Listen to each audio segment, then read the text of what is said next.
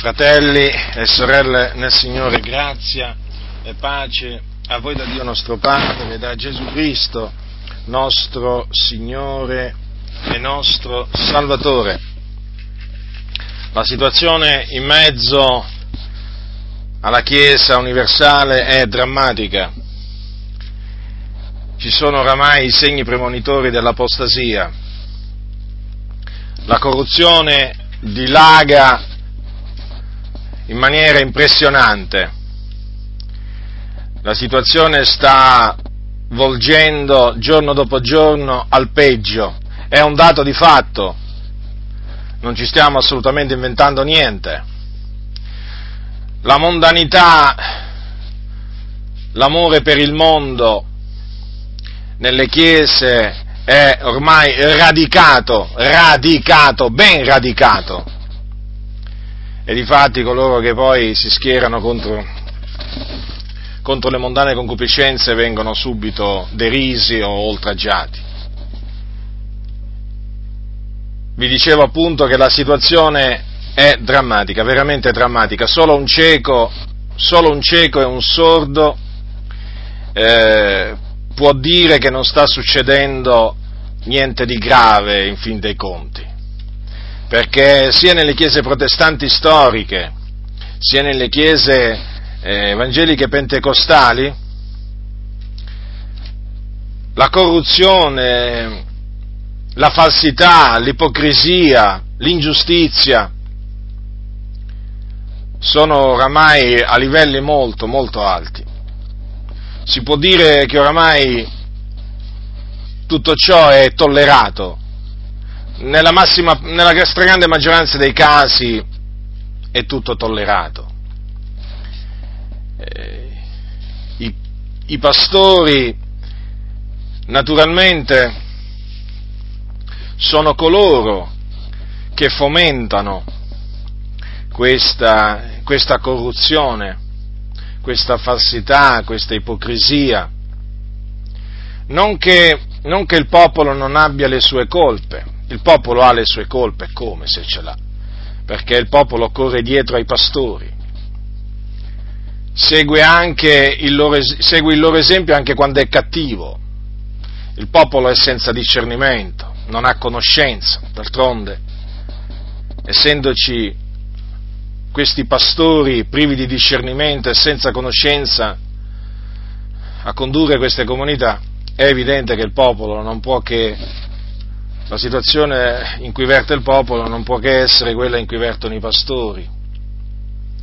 E di oggi la notizia appunto che in America la Chiesa protestante presbiteriana praticamente ha sancito la, diciamo, l'ordinazione dei, dei ministri di culto all'interno della loro denominazione omosessuali si stanno le denominazioni evangeliche aprendo all'omosessualità e pian piano questa apertura si sta facendo strada anche nelle chiese pentecostali, eh? ve, lo, ve, lo, vado ripetendo oramai da, da, diverso tempo, perché oramai il problema non è, non, non è che si può circoscrivere, non va circoscritto solamente alle chiese protestanti storiche, quindi chiese valdesi, presbiteriane, episcopali e così via, luterane, ma qui il problema anche ci riguarda da vicino a noi, a noi pentecostali, perché oramai questo sentimento di tolleranza, perché tutto comincia così naturalmente, tutto, tutto parte da questo sentimento di tolleranza verso l'omosessualità e verso gli omosessuali che si dicono cristiani, tutto parte da lì per poi naturalmente approdare a, a, diciamo, all'approvazione delle benedizioni di coppie omosessuali, e poi naturalmente eventualmente un giorno se lo Stato italiano eh, approverà una, una, legge sui matrimoni, eh, sui matrimoni gay, sicuramente anche diverse chiese pentecostali eh, approveranno, approveranno questa, questa, legge.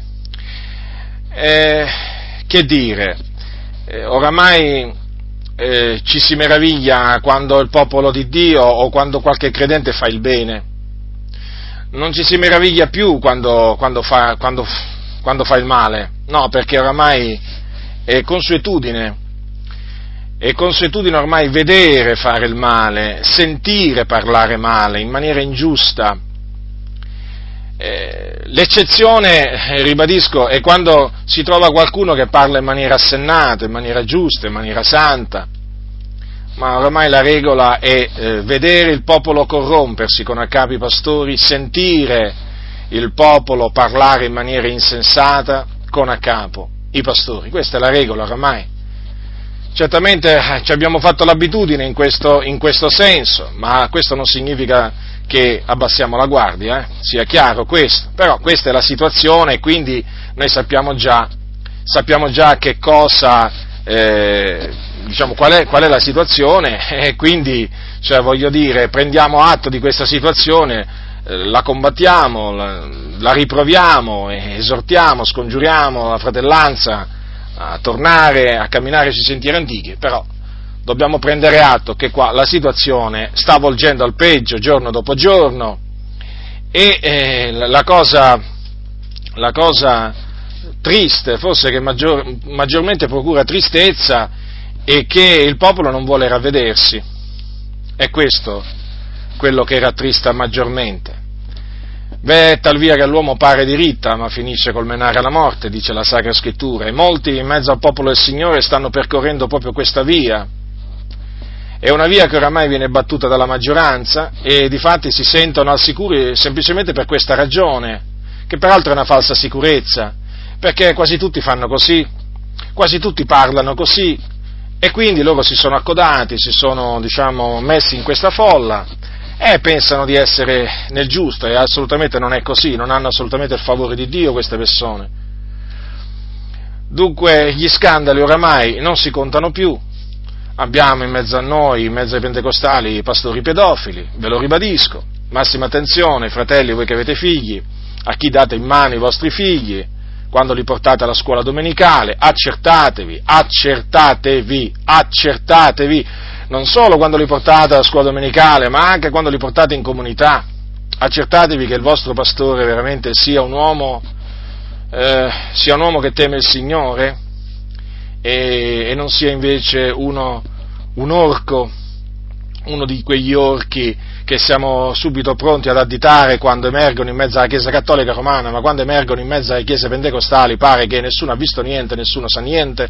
Anche quando un pastore pentecostale viene condannato dieci anni, a dieci anni di reclusione, eh, con delle prove schiaccianti per pedofilia, anche in questo caso abbiamo notato, lo abbiamo notato, non vi preoccupate, voi che gestite i siti di informazione internet, sì, l'abbiamo notato, avete, avete fatto finta di niente, siete stati in silenzio, gente che non siete altro che codardi, ipocriti, gente veramente che non valete niente, niente, siete pronti ad additare i preti pedofili, siete pronti a far conoscere i preti pedofili, ma i pastori pentecostali pedofili, vi guardate bene, eh, vi guardate bene dal dire chi sono, eh, anche quando la notizia è di dominio pubblico e sono in mezzo a noi, sono in mezzo a noi, non in mezzo alla Chiesa Cattolica Romana, in mezzo a noi, eppure anche davanti a una notizia così veramente chiara e tu da una sentenza, una sentenza, ecco avete fatto finta di niente, siete una massa di ipocriti.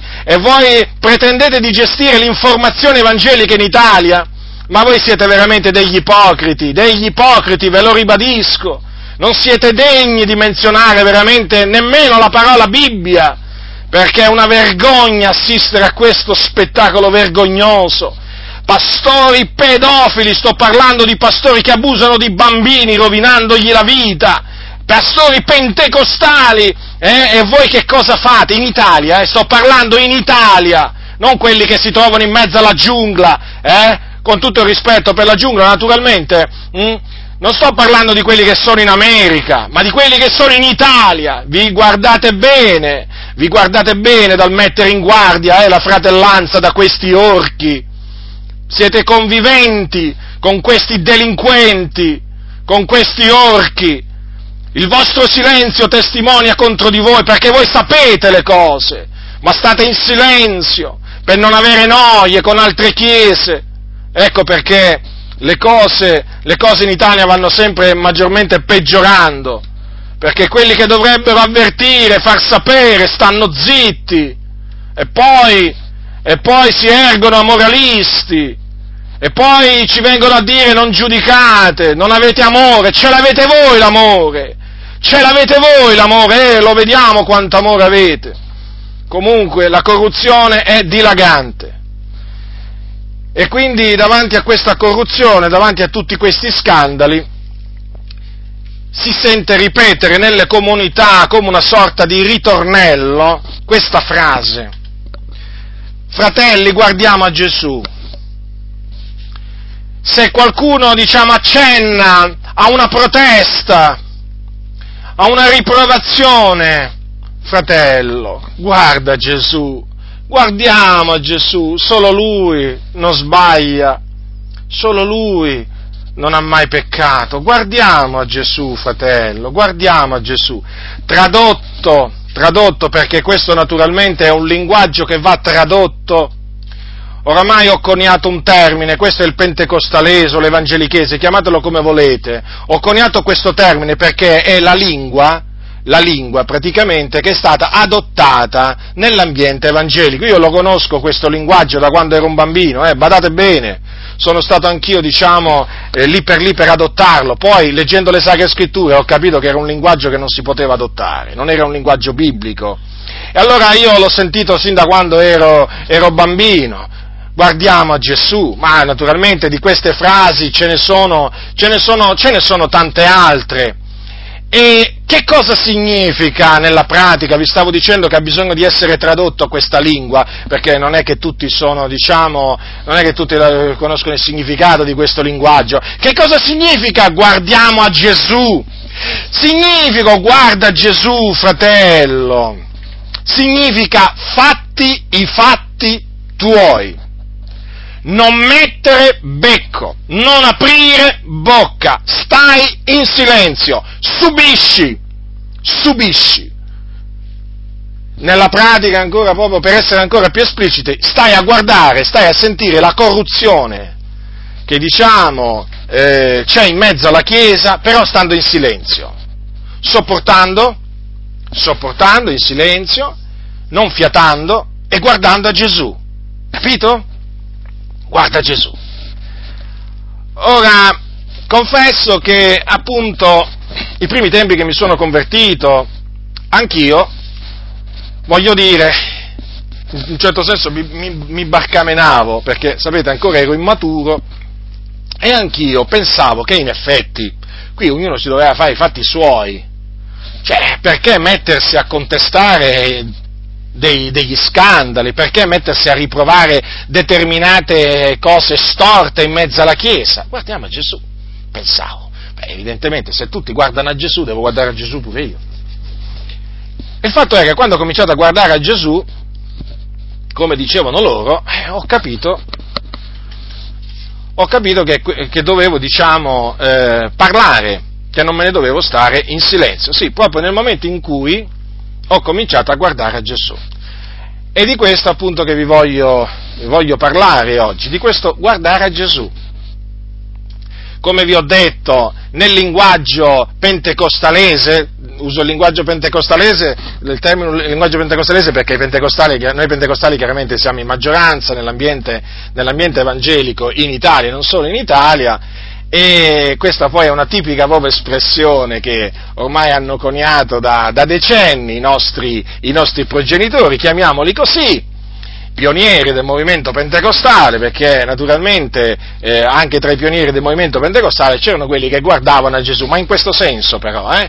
nel senso che erano omertosi, stavano in silenzio, stavano in silenzio, non mettevano in guardia la fratellanza dagli operatori di scandali, eh, dagli operatori di scandali che sono in mezzo al popolo del Signore. Scandali accertati, eh, comprovati, eh, non stando a sentito dire. Sì, purtroppo questo è un, un'espressione che appunto è di lunga data, eh, risale a molti, molti anni, molti anni addietro, non è di ieri questa espressione. E quindi ho deciso di affrontare eh, questo, questo diciamo, eh, argomento perché lo ritengo interessante, molto interessante, perché praticamente viene usata una espressione biblica per far tacere il popolo del Signore, sì, per farlo stare in silenzio.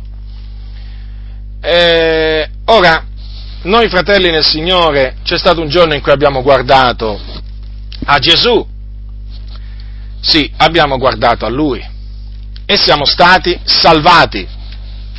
Siamo stati salvati guardando a Lui.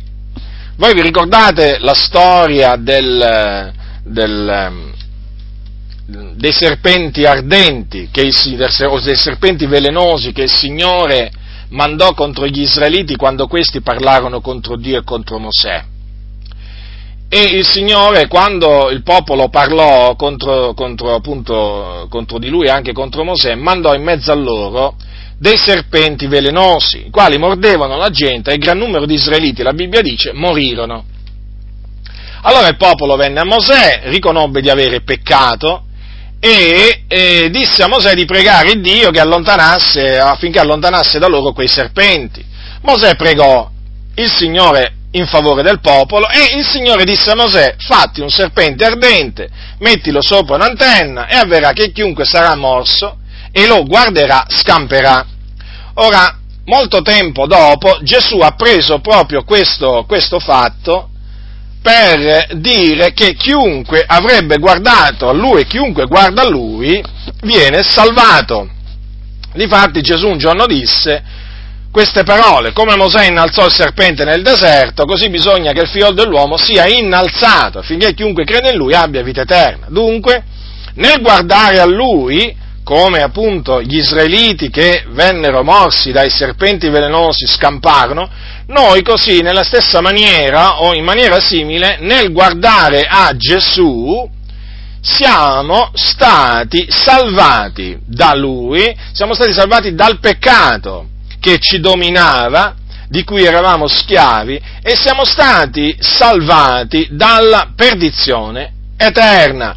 E dunque se noi oggi possiamo dire eh, che siamo salvati, lo dobbiamo, lo dobbiamo esclusivamente a ciò, cioè al fatto che abbiamo creduto nel Signore Gesù Cristo, abbiamo guardato a Lui, a Lui che è morto per i nostri peccati e fu seppellito e il terzo giorno risuscitò dai morti per la nostra, per la nostra giustificazione. Dunque, avendo contemplato il Signore Gesù Cristo, avendo guardato a Lui per la nostra salvezza, il Signore ci ha salvati.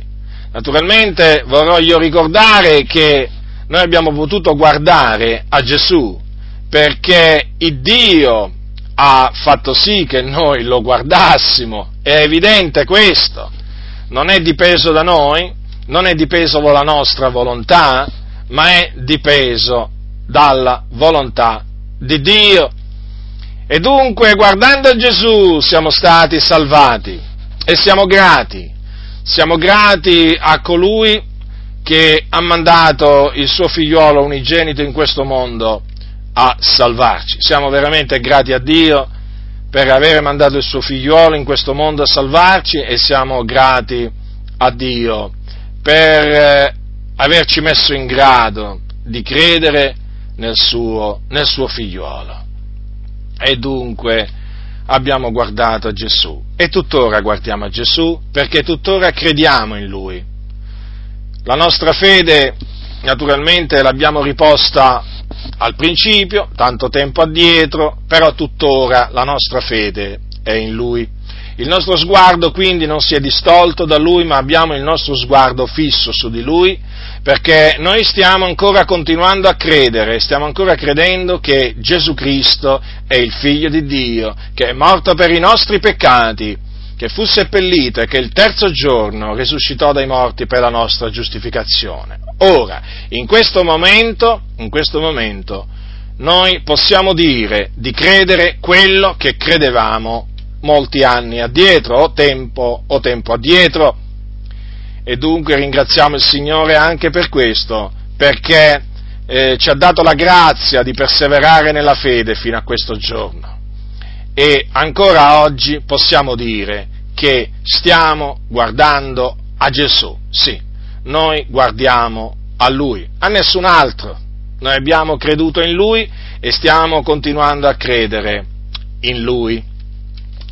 C'è naturalmente anche un altro senso di questo guardare a Gesù, secondo quello che dice la Sacra Scrittura, nel senso, in questo senso, nel senso di imparare da Lui, di, appunto, di prenderlo ad esempio.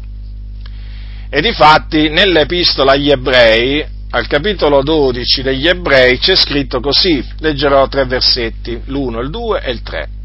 Anche noi dunque, poiché siamo circondati da sì gran nuvolo di testimoni, deposto ogni peso e il peccato che così facilmente ci avvolge, corriamo con perseveranza l'aringo che ci sta dinanzi, riguardando a Gesù, duce e perfetto esempio di fede, il quale per la gioia che gli era posta dinanzi sopportò la croce, sprezzando il vituperio e si è posto a sedere alla destra del trono di Dio poiché considerate colui che sostenne una tale opposizione dei peccatori contro sé, onde non abbiate a stancarvi, perdendovi d'anima, d'animo. Dunque, come potete vedere, noi siamo chiamati a guardare a Gesù, duce e perfetto esempio di fede, o capo e compitor di fede, come alcuni traducono. E naturalmente questo significa che dobbiamo prendere dal suo esempio, imparare dal suo esempio. Lui ci ha lasciato un esempio affinché noi seguiamo le sue orme. E la Bibbia dice che per la gioia che gli era posta dinanzi lui sopportò la croce. Già, perché vedete il Signore Gesù Cristo sapeva che una volta morto non è che sarebbe rimasto nella tomba. Lui sapeva che il suo corpo non avrebbe, non avrebbe visto la corruzione, lui sapeva che la sua anima non sarebbe stata lasciata nell'Ades. E dunque per la gioia che gli era posta dinanzi sopportò la croce, quindi sopportò la sofferenza e la sopportò sprezzando il vituperio. Il vituperio, già, perché il Signore Gesù fu vituperato. Ma questo vituperio lui lo sprezzò, appunto perché lui sapeva, era pienamente consapevole della gioia che gli era posta dinanzi. Poi considerate anche che Gesù sapeva che mediante la sua resurrezione, non solamente tramite la sua resurrezione, naturalmente anche tramite la sua morte, perché il, il Vangelo è formato naturalmente dalla morte di Gesù Cristo per i nostri peccati, ma anche dalla sua resurrezione, Gesù sapeva che con la sua morte e con la sua resurrezione avrebbe affrancato dal peccato molti. E naturalmente era una grande gioia quindi quella che era posta davanti, davanti a lui. E lui, vedete, sopportò. Sopportò, incontrò una grande opposizione, una grande opposizione contro, contro di lui, la Bibbia la chiama opposizione dei peccatori, certo, i peccatori, notate bene, eh, i peccatori eh, si, opposero, si opposero a Gesù e voi, voi, lo sapete, l'opposizione che i peccatori eh, rivolsero contro, contro Gesù fu molto, fu molto, dura perché lo calunniarono, tentarono di, eh, tentarono di ucciderlo più volte. E naturalmente il Signore soffrì a motivo di, a motivo di tutto ciò, ma lui sopportò, sopportò con pazienza ogni, ogni sofferenza. E dunque noi dobbiamo imparare da lui in questo, perché lui proprio ci ha lasciato l'esempio. È proprio indubitabile questa cosa. Lui è proprio il duce e perfetto esempio di fede. E dunque dobbiamo imparare da lui, in mezzo all'afflizione, sopportare l'opposizione dei peccatori contro di noi, sopportare sopportare tutto ciò naturalmente che, eh, che, dobbiamo, che dobbiamo patire per amore del Signore, diceva l'Apostolo Paolo, sopporta ogni cosa per amore degli eletti. E quindi anche noi dobbiamo, fratelli, sopportare ogni cosa per amore degli eletti. Quindi non ci perdiamo d'animo, non ci stanchiamo di fare il bene, siamo sempre incrollabili nell'opera del Signore, sapendo che la nostra fatica non è vana nel Signore, sopportiamo con pazienza le afflizioni, sapendo che le afflizioni producono, producono un beneficio perché l'afflizione produce, produce pazienza, la pazienza esperienza, l'esperienza speranza. E quindi non perdiamoci d'anima perché il Signore ha in serbo per noi qualcosa di buono. Certo, c'ha sempre qualcosa di buono il Signore in serbo per noi e anche davanti a noi è posta una, una gioia perché sappiamo che arriverà il giorno in cui Dio manifesterà la sua gloria, la sua gloria nei nostri, nei nostri confronti. Infatti voi sapete che l'Apostolo Paolo dice ad un certo punto nel, nella sua epistola ai Romani, io stimo che le sofferenze del tempo presente non siano punto da paragonare con la gloria che da, ha da essere manifestata a nostro riguardo. Vedete, di fatti arriverà il giorno in cui il Signore ci glorificherà, come Dio glorificò Gesù, così Dio glorificherà noi. E questa è la gioia che naturalmente è posta dinanzi a noi e sapendo tutto ciò, fratelli, sopportiamo sopportiamo ogni sofferenza per amore del Signore, sprezzando il, il vituperio. Ora, vi stavo dicendo appunto che viene usata questa espressione guarda Gesù, fratello, per, da molti, soprattutto pastori, eh, per fare capire al fratello che se ne, se ne deve stare in silenzio, come dire, stai buono, stai buono perché così vanno le cose, noi non possiamo cambiarle e quindi stai in silenzio, quindi se il pastore adultero stai in silenzio, il pastore omosessuale stai in silenzio, il pastore pedofilo stai in silenzio, guarda Gesù, guarda Gesù fratello, guarda Gesù, il pastore ruba dalla cassa delle offerte, guarda Gesù fratello, guarda Gesù, non devi guardare da nessun'altra parte, guarda Gesù, insomma, tutti veramente veramente si danno da fare per indirizzare i credenti a Gesù, a guardare a Gesù. Tutti a Gesù dobbiamo guardare, giustamente, eh? ci mancherebbe altro. Ma chi sta dicendo qua che non dobbiamo guardare a Gesù? Eh, il, problema, il problema qual è? Che eh, guardando a Gesù si deve fare l'opposto di quello che ci suggeriscono costoro.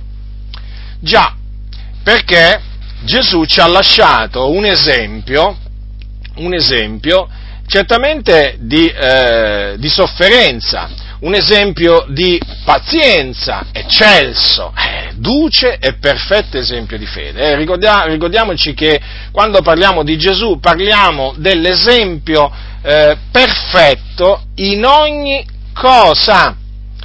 E naturalmente è indubitabile appunto che lui sia stato proprio l'esempio proprio per eccellenza di sofferenza e di pazienza. Ma in mezzo a tutta questa sofferenza che lui naturalmente patì, eh, il Signore parlò, parlò.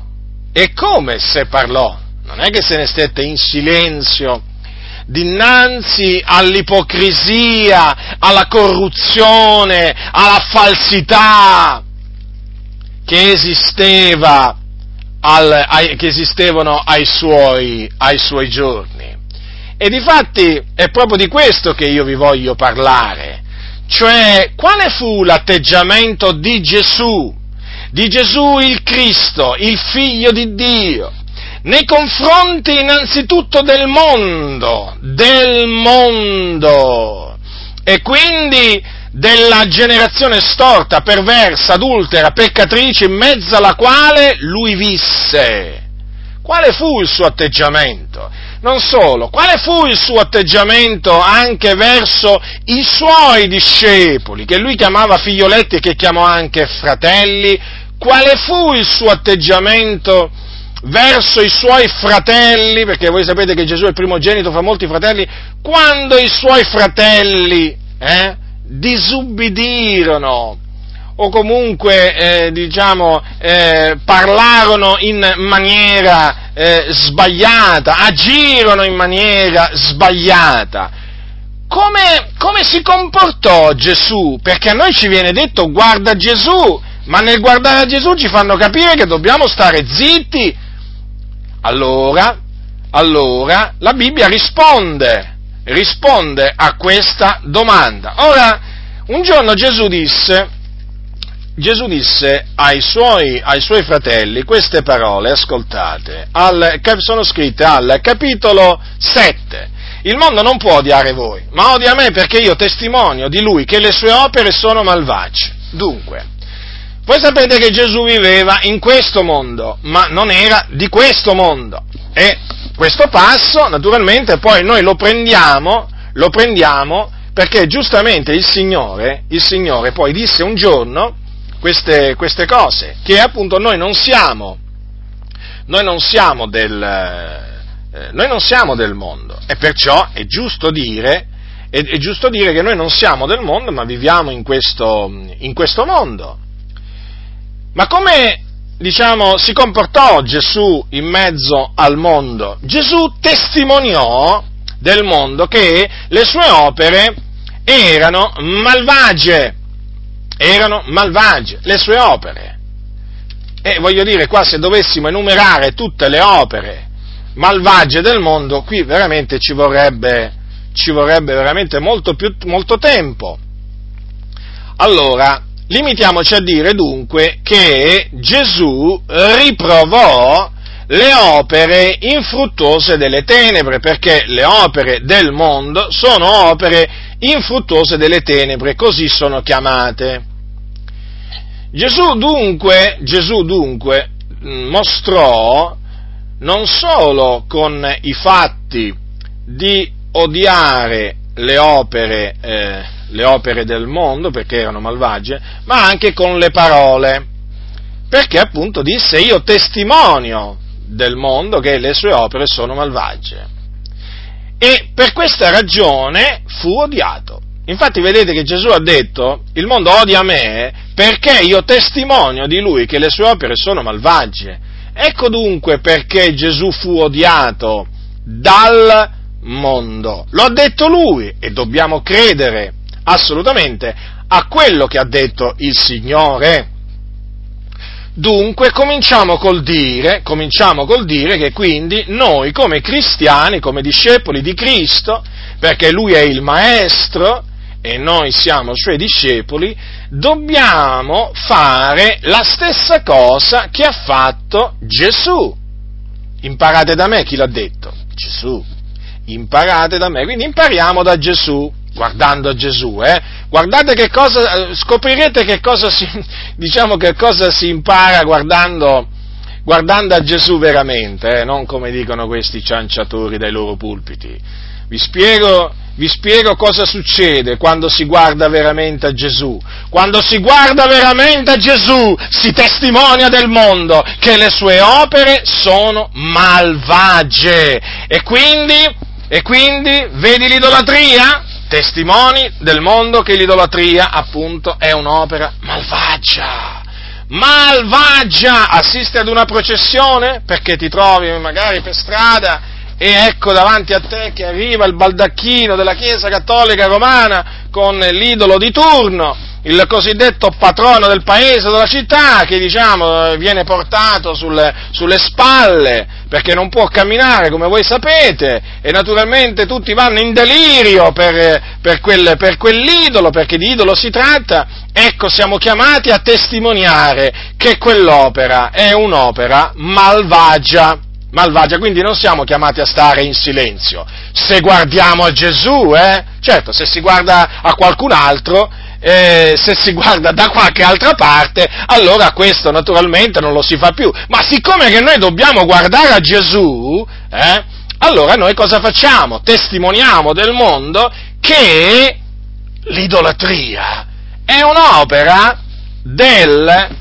diavolo, del principe di questo mondo. E qui potremmo naturalmente proseguire. Parliamo dell'omosessualità, un breve accenno anche all'omosessualità che oggi oramai è molto tollerata in questa società e ormai stanno coniando un sacco di termini contro coloro che sono contro l'omosessualità, come se l'omosessualità fosse una cosa naturale, come se l'avesse creata proprio il Signore l'omosessualità, ecco. E quindi loro si ergono a difensore dell'omosessualità, questi del mondo, e noi naturalmente cosa dovremmo fare? Stare in silenzio.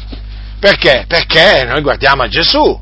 No, noi guardando a Gesù veramente, noi diciamo che l'omosessualità anch'essa è un'opera malvagia, è un'opera del diavolo e quindi dobbiamo riprovarla. D'altronde Gesù, Gesù lo faceva questo, fratelli. Ma si potrebbe naturalmente, ribadisco, la lista, la lista è veramente lunga, la fornicazione, l'adulterio, eh, l'oltraggio, la diffamazione, sono tutte cose naturalmente in cui il mondo prende piacere, ubriachezze, eh, frivolezze di ogni genere, mondane concupiscenze, cioè divertimenti, i divertimenti, no? per esempio giocare all'otto, ci sono credenti che giocano all'otto, quasi da non credere, ma ormai bisogna credere pure a questo, perché ormai non è che è una novità, vi dicevo, oramai ci si sorprende, ci si sorprende nel trovare credenti che fanno il bene, no? credenti che, che fanno il male, credenti che giocano all'otto, vogliono tentare la fortuna, così la chiamano, anzi ci sono alcuni che tentano la fortuna perché pensando che poi naturalmente guadagnando tanti soldi poi potranno devolvere la decima per l'opera di Dio naturalmente perché loro amano l'opera del Signore, sono dei fedeli operai nella vigna del Signore e quindi tentano la fortuna con l'otto non mancano mai all'appuntamento e poi voglio dire appunto daranno la decima come fedeli figliuoli del Signore, loro saranno puntuali, poi nel dare la decima c'è anche chi si spinge a dire se, se guadagno veramente qualche miliardo poi costruisco il locale di culto, insomma voglio dire c'è, c'è, un po' di tutto, c'è un po' di tutto nella Chiesa. E uh, naturalmente siamo chiamati anche a riprovare il lotto e naturalmente tutti questi giochi, tutti i giochi d'azzardo e eh, perché? Perché si tratta, opere, si tratta di opere, malvagie, si tratta di opere il cui, il cui padre è appunto Satana, il principe di questo, di questo mondo.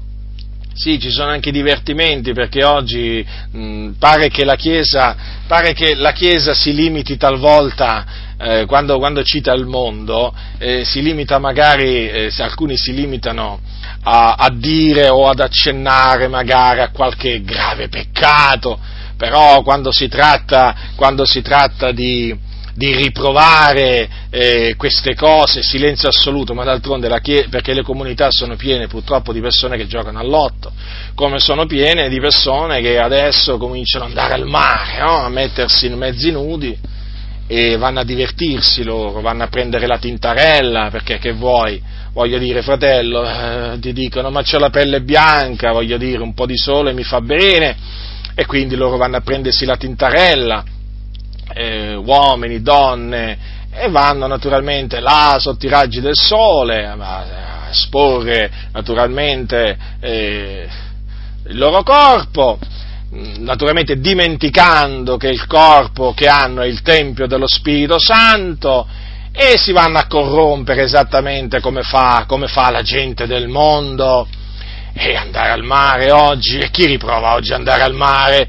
È un'opera, è un'opera del mondo, eh, questa non è che è un'opera di Dio, è un'opera del mondo, però non si può, non si può parlare contro l'andare al mare, perché oramai è come una sorta di religione di Stato qui in Italia, qui quando arriva l'estate chi non va al mare veramente o chi non va veramente a farsi il bagno in piscina, nei fiumi, nei laghi è veramente uno proprio antiquato, proprio uno che vive fuori dal mondo, chissà su quale montagna, chissà in quale, chissà in quale monastero vive, chi, chi oggi, chi, quei credenti, chissà dove vivono quei credenti che oggi rifiutano di andare al mare e chissà, eh? Noi viviamo in questo mondo, solo che conosciamo bene qual è il, eh, diciamo, il sistema di questo mondo sappiamo bene chi lo ha architettato, ecco perché ci rifiutiamo di andare al mare, perché vogliamo conservare il nostro corpo in santità ed onore, essendo che il nostro corpo è santo perché è il Tempio dello Spirito Santo. Dunque, anche questa è un'opera, è un'opera, del mondo, è un'opera dunque malvagia e va riprovata e noi testimoniamo che anche questa, questa opera è malvagia. Che dire poi della moda, della moda, femminile, della moda femminile e si potrebbe allungare il discorso anche alla moda maschile. Eh? Badate bene, la moda femminile che naturalmente spinge, spinge le donne a, me, a, mettere mostra, a, mettere in mostra, il loro corpo, a, diciamo, per attirare l'uomo, l'uomo, eh, spinge le donne ad essere provocanti. Eh, che cosa bisogna dire anche di questa, di questa opera? Che è un'opera malvagia e quindi noi testimoniamo anche in questo caso che ci si trova davanti a un'opera a un'opera malvagia. Naturalmente questo giusto per farvi comprendere no? che cosa significa testimoniare del mondo che le sue opere sono malvagie, ma vi, vi, vi, vi ripeto, la lista è veramente lunga, veramente lunga. Allora, vedete, Gesù testimoniò del mondo che le sue opere erano malvagie. Noi quindi, se prendiamo Gesù come esempio, come esempio, e quindi se guardiamo a lui dobbiamo fare la stessa cosa, dobbiamo fare la stessa cosa. Non possiamo, non possiamo stare in silenzio davanti alla, all'avanzare dell'omosessualità, per esempio, in questa società. Non possiamo stare in silenzio, è un abominio nel cospetto del Signore, è un abominio, è un peccato contro natura. E quindi che facciamo? Stiamo in silenzio?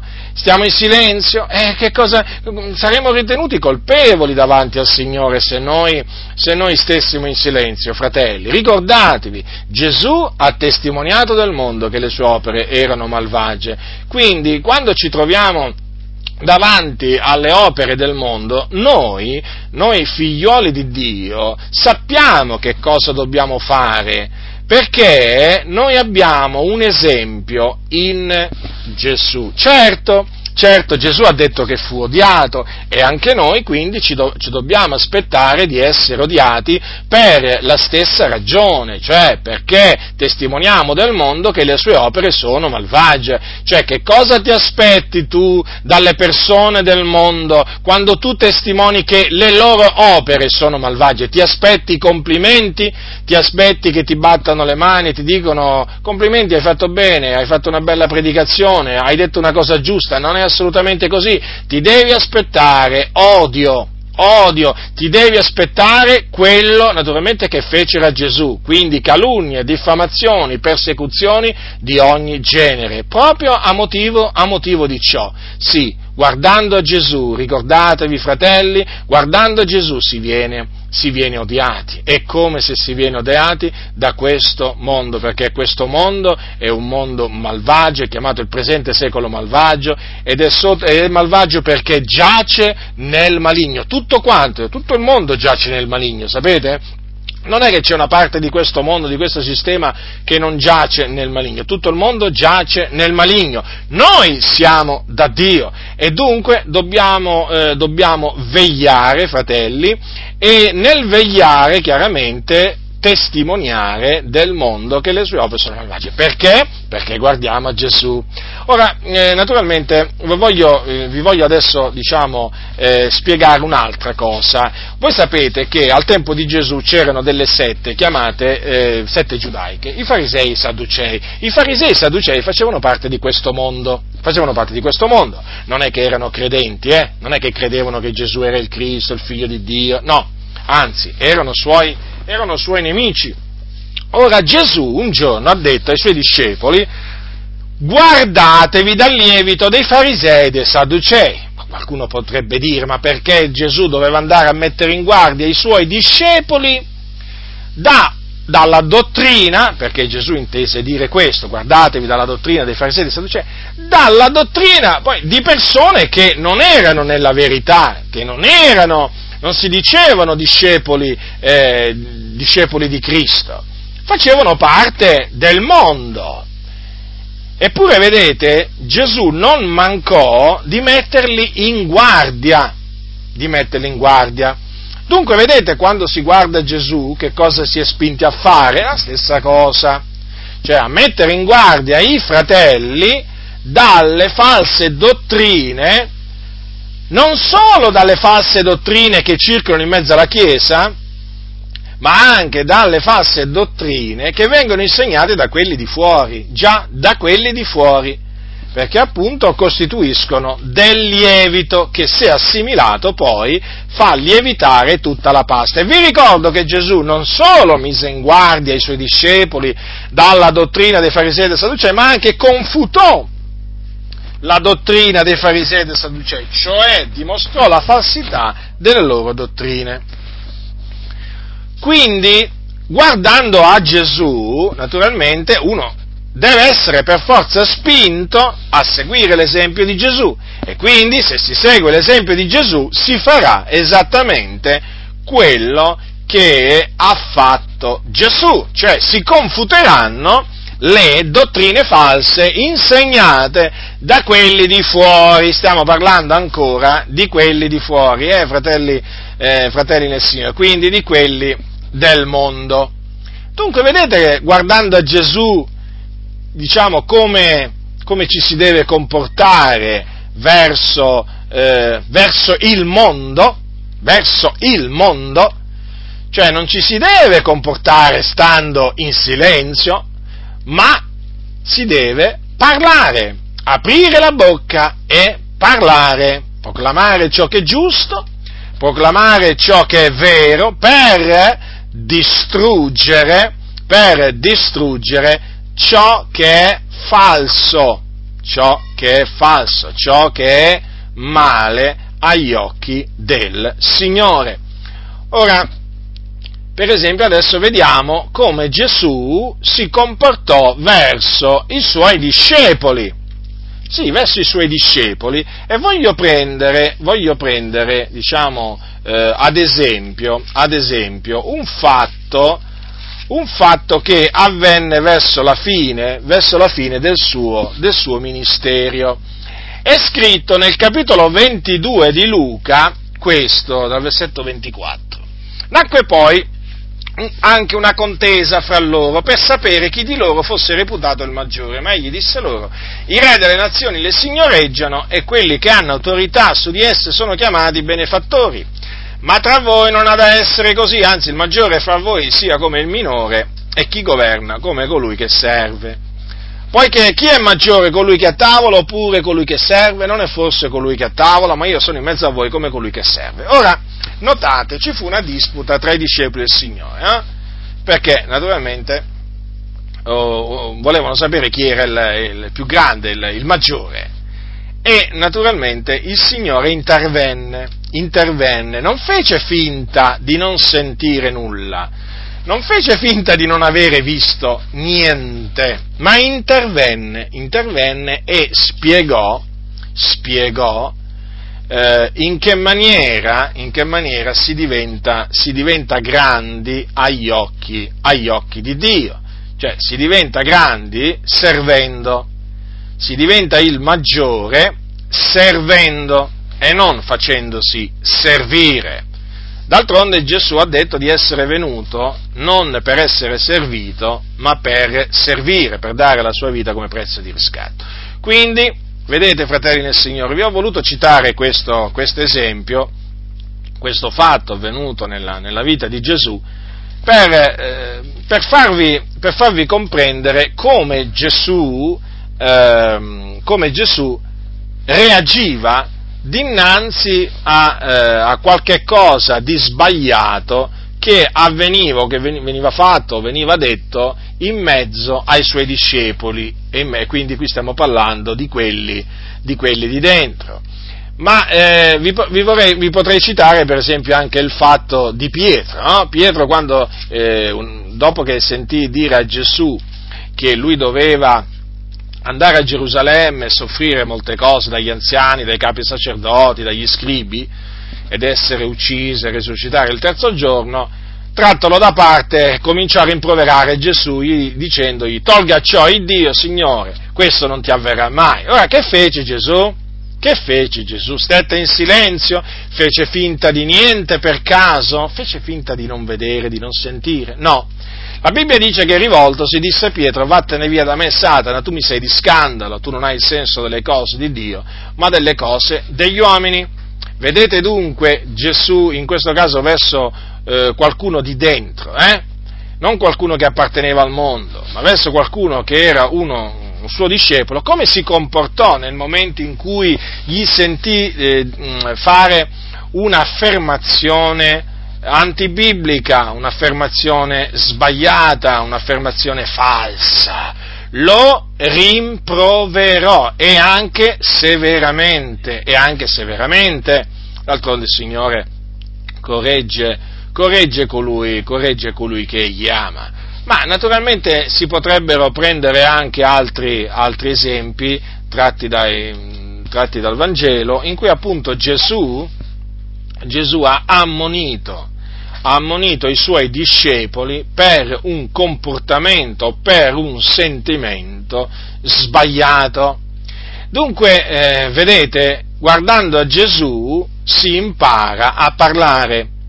Si impara a parlare quando bisogna parlare, naturalmente, perché è evidente, c'è un momento per stare in silenzio, c'è anche un tempo però, c'è anche un momento per parlare.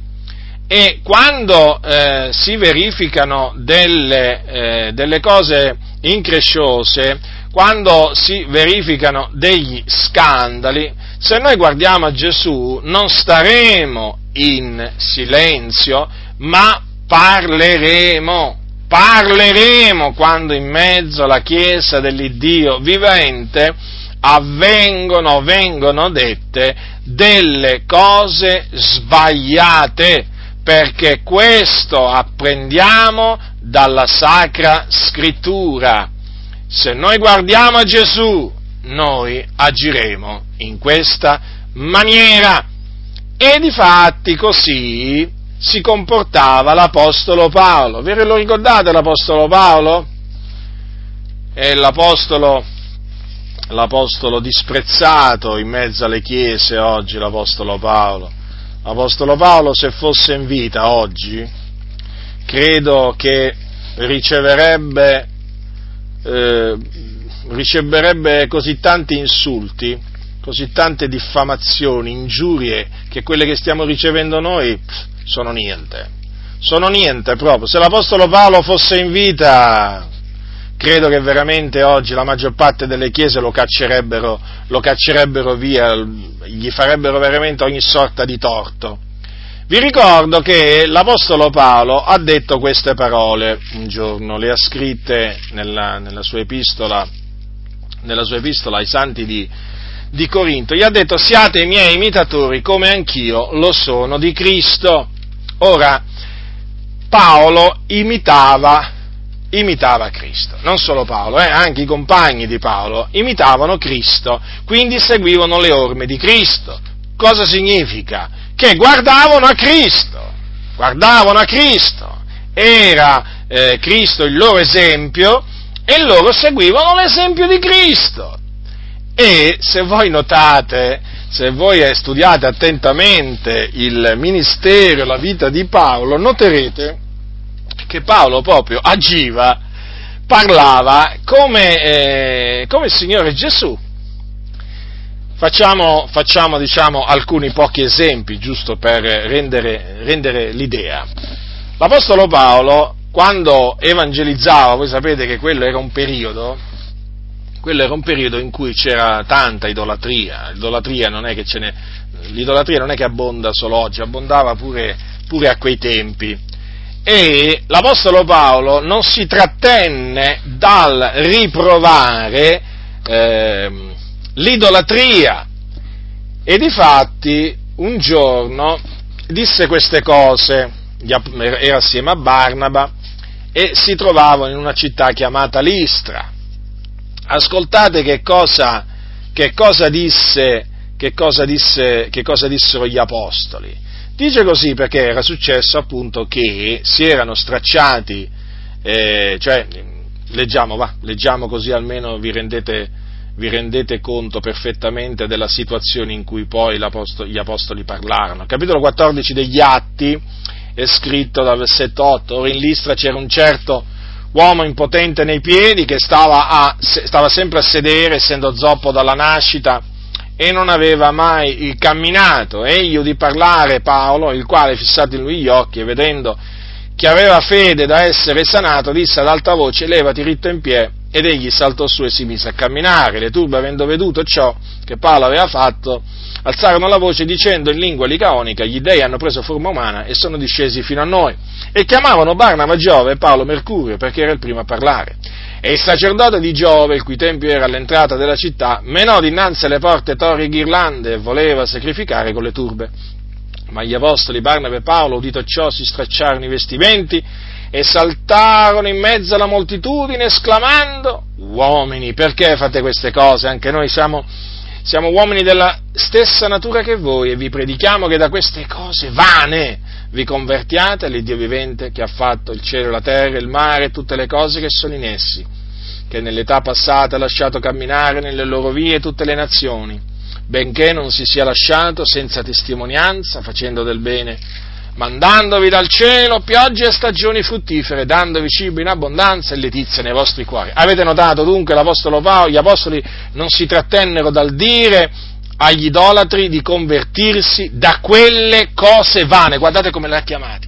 Vi predichiamo che da queste cose vane, cioè inutili, vi convertiate all'Iddio vivente che ha fatto il cielo, la terra, il mare e tutte le cose che sono in essi. Vedete dunque come Paolo, come gli apostoli si atteggiavano dinanzi all'idolatria e dinanzi agli idoli, chiamavano quelle cose cose vane, va, non avevano paura di definire gli idoli vanità ed esortavano gli idolatri a convertirsi dalla vanità, cioè dai loro idoli, da quelle cose vane, all'Iddio vivente. È vero, Ecco, vedete dunque, eh, guardando a Gesù, guardando a Gesù eh, si deve fare questo, si deve fare questo perché questo è quello che facevano gli apostoli. Quindi, vedete, quando si parla ai cattolici romani, eh, quando si parla ai cattolici romani, se si guarda a Gesù e quindi di conseguenza si guarda pure agli apostoli, perché gli apostoli guardavano a Gesù, che cosa si deve fare? Gli si deve dire convertitevi da queste cose vane dietro le quali voi state andando. E quali sono queste cose vane? Sono le loro, naturalmente, statue, immagini cosiddette sacre. Questo bisogna dirgli. Gli apostoli lo facevano perché guardavano a Gesù. E quindi chi guarda Gesù dice queste cose ai cattolici romani che sono idolatri, appunto, come lo erano a quel tempo lì a Listra, no? Quelli che appunto adoravano, adoravano gli dei fatti, eh, diciamo, quelli che loro consideravano dei, no? E praticamente anche loro avevano i loro tempietti, avevano le loro statue e così via. E dunque vedete, fratelli nel Signore, cosa si, diciamo, come, come ci si comporta guardando a Gesù? Ora, adesso vi voglio, potrei anche citare, potrei anche citare quando, Paolo, quando Paolo, per esempio, eh, nel, sempre a proposito dell'idolatria, eh, che vi ricordo era molto diffusa, eh, voi sapete che ad Atene l'Apostolo Paolo dice la scrittura che mh, gli si inacerbiva dentro vedere, eh, lo spirito vedere, nel vedere la città piena di idoli. Ecco, quando passate davanti a una di queste nicchie, qua dove ci sono questi cosiddetti, come si dice, eh, come si dicono queste, queste statue, questi, questi, idoli della Chiesa Cattolica Romana, avete, avete notato che vi si inacerbisce, vi si inacerbisce lo spirito, no? Eh, perché chiaramente noi c'è lo spirito di Dio, è evidente che lo Spirito ci brama fino alla gelosia e noi nel vedere questi idoli con cui non abbiamo nessuna comunione perché non c'è comunione alcuna, no? quale accordo fra il Tempio di Dio e gli idoli, chiaramente noi ci rattristiamo e dentro ci inacerbiamo, almeno a me succede questo, se a qualcuno non succede questo eh, c'è da preoccuparsi perché a un credente non può che succedere questo, non può che inacerbiglisi il, il, lo spirito nel vedere veramente queste, i paesi, le città, le nazioni qua, la nazione italiana piena di idoli, piena proprio, veramente l'Italia è piena di idoli. Allora l'Apostolo Paolo quando si trovò nell'Europago, nell'Europago eh, parlò anche lì praticamente eh, contro gli idoli. Infatti eh, ha, detto queste, ha detto queste parole, essendo dunque progenie di Dio, non dobbiamo credere che la divinità sia simile ad oro, ad argento o a pietra scolpiti dall'arte e dall'immaginazione umana. Avete notato dunque l'Apostolo Paolo come ci teneva a parlare contro l'idolatria? Eh? Ci teneva, perché lui guardava Gesù.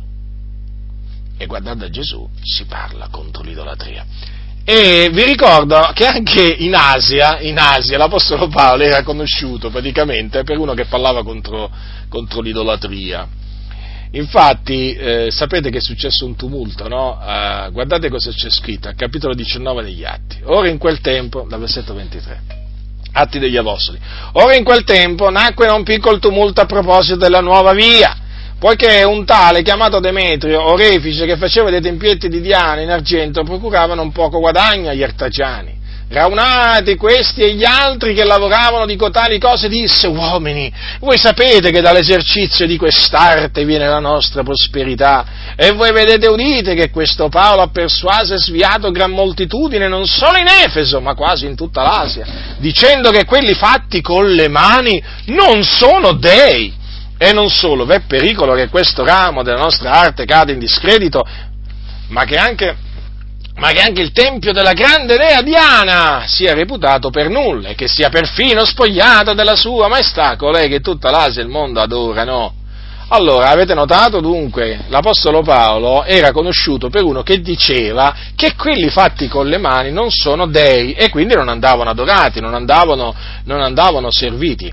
E quindi vedete che accade un, un piccolo tumulto, eh, eh, perché si rivoltarono contro, contro questo Paolo, eh, perché? Perché Paolo praticamente aveva colpito le tasche, o meglio le casse di questi, di questi artigiani che dall'idolatria traevano parecchi soldi. Eh, nella Chiesa Cattolica Romana, voi lo sapete che ci sono molti artigiani che guadagnano tanti soldi dal, dal costruire state, statuette, statuine e immagini di tutti i generi. Eh, per esempio in questo periodo, con la beatificazione del, dell'idolatra Giovanni Paolo II, eh, sono, sono, andate a ruba molte sue, molte sue statuine, ma anche statue di, di, di, grandezza, di grandezza, superiore. Eh? eh sì, perché naturalmente ci tengono no? che il loro cosiddetto beato, nuovo beato, eh, abbia tutto questo onore, tutte queste statue, poi davanti, davanti alle quali poi la, la, la, gente si prosterà. E c'è molta gente che guadagna appunto costruendo, ancora oggi, ancora oggi non è che è cambiato niente. Allora noi che cosa naturalmente diremo? Che cosa diremo noi in mezzo, in mezzo a questo mondo veramente che corre dietro a questi idoli muti, a queste statue che sono in abominio a Dio? Che cosa gli diremo? diremo che quelle cose appunto sono, sono, degli idoli, sono degli idoli che non sono dei dei, non vanno serviti, non vanno, non vanno nella maniera più assoluta adorati o venerati, perché quelli devono fare solo una fine, devono essere distrutti, distrutti, fatti in mille pezzi e naturalmente essere portati poi questi pezzi alla diciamo discarica più vicina, essere portati là, perché là devono stare appunto i resti di, queste, di questi idoli devono essere distrutti perché sono appunto idoli in abominio a Dio. Ecco, vedete dunque, apprendiamo dalla Bibbia che bisogna parlare contro gli idoli e l'idolatria. Perché naturalmente ci tengo a, a dire questo? Perché oggi qua in Italia io ho notato in mezzo a molte comunità che quasi ci si è dimenticati che cos'è l'idolatria, nel senso, eh, si, tende, si, tende, quando ci sono le predicazioni, no? si tende a parlare sempre, per esempio, dell'idolo denaro, oh, dell'idolo moda, poi naturalmente parlano anche dei parenti che possono diventare, o familiari che possono diventare degli idoli. Sì, sì, sì, è, è vero, talvolta il denaro è un idolo, sì, infatti l'avaro è chiamato idolatre, ma non sto dicendo mica che non sto, dica, non sto, mica dicendo che non bisogna mettere in guardia i credenti dal farsi degli idoli di Tizio, di Caio, di Sempro. No, no, non sto dicendo questo, ma sto solo dicendo che si è perso di vista proprio l'idolatria della Chiesa Cattolica Romana l'idolatria della Chiesa Cattolica Romana, da cui siamo proprio accerchiati, accerchiati, non c'è paese qui in Italia, adesso naturalmente sto parlando di quello che, viene in Italia, non c'è paese in Italia, non c'è città in Italia dove veramente non ci siano idoli. Ora, quale deve essere il nostro atteggiamento? Parlare, fratelli. Non possiamo stare in silenzio. Dobbiamo chiamare queste cose con il loro nome. Dobbiamo riprovarle. No, attenzione, non dobbiamo andarle a distruggere, eh? Non fraintendetemi, non è che ci dobbiamo armare di mazza, cominciare ad andare in giro per i paesi e andare a distruggere Stato della Chiesa Cattolica Romana. No, fratelli, nella maniera più assoluta, eh, questo non sa da fare. Lasciamo che sia il Signore magari a distruggergli le loro, le loro statue, peraltro arriverà il giorno in cui il Signore gliele distruggerà tutte. Magari il Signore può, mangiare, può mandare un fulmine di tanto in tanto contro qualche Stato della Chiesa Cattolica Romana per distruggergliela, ma sapete, il Signore naturalmente ha le sue, ha le sue vie, però noi asteniamoci naturalmente dal, dal, dal metterci a distruggere distruggere le loro statue. Se qualcuno, se qualcuno naturalmente ha ancora qualche immaginetta, qualche statuetta di sua proprietà, diciamo nella sua dimora, eh, nel, nel, suo giardino, beh allora quello che deve fare, lo sa, deve andarla a prendere, ridurlo in frantumi e andarla a buttare. Questo sì, perché appunto è qualcosa di vostra proprietà, però lungi dal mettervi andare a distruggere veramente, diciamo, le statue degli altri, eh, perché veramente passate i guai poi, e poi giustamente perché andate in effetti, andate a infrangere la proprietà, la proprietà altrui. Quindi, se è di vostra proprietà una statua, vi siete convertiti, ecco, spazzatela via, rompetela veramente, fategli fare la fine che deve fargli. Ecco, questo ve l'ho detto perché ci sono alcuni credenti che nel loro zelo, però uno zelo senza conoscenza, è accaduto che sono andati a distruggere, eh, diciamo, le statue statue, le statue della Chiesa Cattolica Romana e naturalmente poi hanno creato un piccolo, non piccolo subbuio, hanno passato, hanno passato i guai, quindi siate, siate avveduti. Ecco, vi stavo dicendo appunto che eh, molti hanno, hanno, hanno, perso di vista la gravità della, della, situazione che esiste in Italia. Questo è un paese profondamente idolatra, eh, fratelli, fratelli del Signore, ma profondamente, profondamente cioè l'idolatria in Italia, il servizio, il culto reso a statue, immagini cosiddette sacre, è impressionante, viene diffuso dai mass media, no? voglio dire, è sotto i nostri occhi, è sotto i nostri occhi, soprattutto per esempio il culto alle statue che rappresentano Maria, è impressionante, è impressionante! C'è persino una radio che si chiama Radio Maria, no? Che appunto loro proprio diffondono il culto, il culto a Maria, stanno sempre a parlare mm, pressoché sempre di, di Maria. E d'altronde ormai l'hanno fatta diventare una dea e le statue di Maria, le immagini sono dappertutto, c'è gente, a milioni qua in Italia corrono dietro le statue di Maria, fratelli nel Signore, rendono il culto a questa creatura. Noi che faremo? Noi dobbiamo parlare, riprovare questo culto che è idolatria nel cospetto del Signore e dobbiamo esortare i mariani, perché si tratta di mariani, non di cristiani, perché i cristiani non, non, adorano Maria e non servono Maria.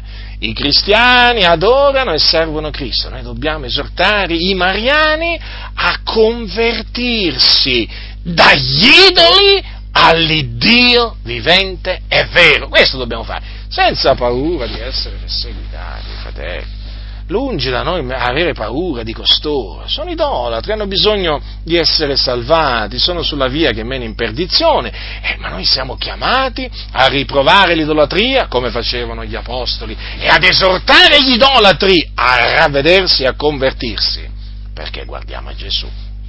Già, perché guardiamo a Gesù. Ora, Adesso parliamo dell'atteggiamento dell'Apostolo Paolo no? verso gli scandali che avvenivano in mezzo alla Chiesa, perché appunto lui guardava Gesù, infatti avete visto no? che lui imitava, imitava Cristo e difatti diceva, poteva dire, siate miei imitatori perché io lo sono, o come io lo sono di Cristo. Ora, vi risulta che l'Apostolo Paolo dinanzi agli scandali perpetrati in mezzo alle chiese, dinanzi alle false dottrine che venivano diffuse in mezzo alle chiese, vi risulta che lui guardando a Gesù stava in silenzio? Io ho letto, riletto la vita dell'Apostolo Paolo, l'ho studiata approfonditamente e sono arrivato a una conclusione, che l'Apostolo Paolo eh, non stava in silenzio, l'Apostolo Paolo parlava e come se parlava, e come se parlava, lui riprovava, riprovava gli scandali che avvenivano in mezzo alle chiese, i comportamenti disordinati, lui li riprovava senza mezzi termini, fratelli nel Signore, senza mezzi termini, i falsi apostoli i falsi apostoli, lui li riprovava. Gli operatori di scandali, lui li riprovava e metteva naturalmente in guardia i fratelli da essi. Allora prendiamo diciamo, qualche esempio, perché veramente se ne potrebbero prendere tanti di esempi per dimostrare questo. Eh? Prendiamo l'esempio dello scandalo a Corinto, Chiesa di Corinto, capitolo 5. Cosa era successo? C'era un credente che si teneva la moglie di suo padre, quindi viveva nella fornicazione. Si oda addirittura affermare che v'è tra voi fornicazione, tale fornicazione che non si trova neppure fra i gentili, al punto che uno di voi si tiene la moglie di suo padre e siete gonfi e non avete invece fatto cordoglio, perché colui che ha commesso quell'azione fosse tolto di mezzo a voi. Quanto a me, assente di persona ma presente in spirito, già giudicato come se fossi presente colui che ha perpetrato un tale atto. Nel nome del Signore Gesù, essendo insieme adunati voi e lo Spirito mio con la potestà del Signore nostro Gesù, ho deciso che quel tale sia dato in man di Satana e a perdizione della carne, onde lo Spirito sia salvo nel giorno del Signore Gesù. Dunque vedete cosa, come reagì l'Apostolo Paolo nel sentire dire che a Corinto c'era uno che viveva nella fornicazione? E nel, naturalmente nel sentire dire che non avevano fatto nulla per toglierlo di mezzo, perché quell'uomo avrebbe dovuto essere tolto di mezzo, togliete il malvagio di mezzo a voi stessi. Ma a Corinto erano gonfi, non erano umili, erano gonfi, e i gonfi agiscono in questa maniera, i gonfi vanno contro la parola del Signore. L'Apostolo Paolo, quando sentì tutto ciò, non solo ammonì quelli che avrebbero dovuto toglierlo di mezzo a quel fornicatore, ma fece anche un'altra cosa, dette in man di Satana quell'uomo che si teneva la moglie di suo padre. E l'ho detto in man di Satana a perdizione della carne, quindi a distruzione della carne. E quindi fece sì che un giudizio di Dio piombasse, piombasse eh, su, quel, su, quell'uomo, perché poi si trattò di un giudizio di Dio, perché Dio tramite Paolo, eh, la, tramite l'Apostolo Paolo, dette quel tale in man, in man di Satana. Ecco come reagì l'Apostolo, come reagì l'Apostolo Paolo. Sapete perché reagì così? Perché lui guardava Gesù. Qualcuno dirà, ma come? Allora guardando a Gesù eh, si deve arrivare a questo? Si deve arrivare a questo. Ma se nella tua comunità ci fosse uno che, diciamo, commette incesto con la propria madre, voi che fareste? Direste guardate a Gesù come dire ognuno si, fatte, sì, ognuno si faccia i fatti suoi? Eh? Facciamo, diciamo, eh, poniamo, poniamo, caso che ci sia lo stesso caso eh, nella vostra comunità che fate? La Bibbia dice di togliere il malvagio di mezzo a voi stessi. O avete intenzione di tenervi, diciamo, una persona che vive nell'incesto con la propria madre? Mm? Eh, allora la Bibbia è chiara a tale riguardo, quindi siate miei imitatori, diceva Paolo, come io lo sono di Cristo, e quindi vedete in questi casi che cosa bisogna fare? La Bibbia lo dice, togliete il malvagio di mezzo a voi stessi. Non ci dice di tenercelo, ma di toglierlo di mezzo a noi. Avviene questo oggi in molte comunità? No, ma perché? Perché non guardano a Gesù, perché non imitano gli apostoli che guardavano a Gesù. E di fatti oggi, oggi i locali di culto, locali di culto eh, sono infestati da persone che si dicono credenti eh, o fratelli, perché un giorno hanno creduto, sono stati battezzati in acqua, magari anche battezzati con lo Spirito Santo, però sono fornicatori c'è anche chi è adultero, eh, c'è anche chi è, ubria- chi è un ubriacone, ubriacone, sì, c'è anche chi è oltraggiatore, chi è avaro, chi è idolatra, chi è rapace, però c'è silenzio, silenzio, nessuno fa cordoglio, no, perché sono gonfi. E allora si tengono i malvagi in mezzo a loro, invece di toglierli da mezzo a loro. Sapete come rispondono? Ma è anche lui un'anima preziosa anche lui il Signore vuole salvare. Ma a me se non concesso che sia così, ma volete che l'Apostolo Paolo non sapesse che quella era un'anima preziosa lì a Corinto, quello che si teneva la moglie di suo padre? E allora perché dette l'ordine di toglierlo di mezzo a loro? Eh? E perché lo dette in man di Satana? Vedete che Paolo non fece questi ragionamenti, non fece questi ragionamenti vani che oggi molti fanno, non volle che la Chiesa si tenesse in mezzo a sé quel tale, ma fece sì che quel tale fosse tolto di mezzo dalla Chiesa. Purtroppo oggi invece, purtroppo oggi i malvagi, persone che si dicono fratelli ma che sono malvagi, quindi fornicatori, eh, vi ripeto, avari, idolatri, oltraggiatori, ubriaconi, rapaci, eh, vengono tenuti in mezzo alla fratellanza. E questi contaminano tutta la fratellanza, perché un po' di lievito fa lievitare tutta, tutta la pasta E questo perché? Perché appunto viene insegnata all'omertà, viene insegnato a stare in silenzio, viene insegnato a subire, a subire ciò che non va subito praticamente, perché in questo caso bisogna agire, bisogna reagire e sappiamo dalla Sacra Scrittura come bisogna reagire. Non bisogna fare finta di niente, non bisogna fare finta di non vedere o di non sentire, ma bisogna agire. E l'Apostolo Paolo ci ha detto, ci ha detto che cosa dobbiamo fare, togliete il malvagio di mezzo a voi stessi. Dunque, vedete, se l'Apostolo Paolo che guardava Gesù ha detto di fare così e ha fatto così, eh, chi siamo noi dall'agire in maniera contraria? Chi siamo noi dall'agire in maniera contraria, noi dobbiamo agire, fratelli, come agivano gli apostoli. Dobbiamo prendere loro come esempio perché loro guardavano veramente, veramente a Gesù. E che dire, e che dire naturalmente del, adesso qui naturalmente vi ho menzionato, vi ho menzionato un, comportamento, un comportamento iniquo, ma vi ripeto ce ne sono molti altri. E che dire per esempio delle false dottrine? Che dire delle false dottrine che venivano, che venivano insegnate, eh, insegnate, in mezzo alla Chiesa?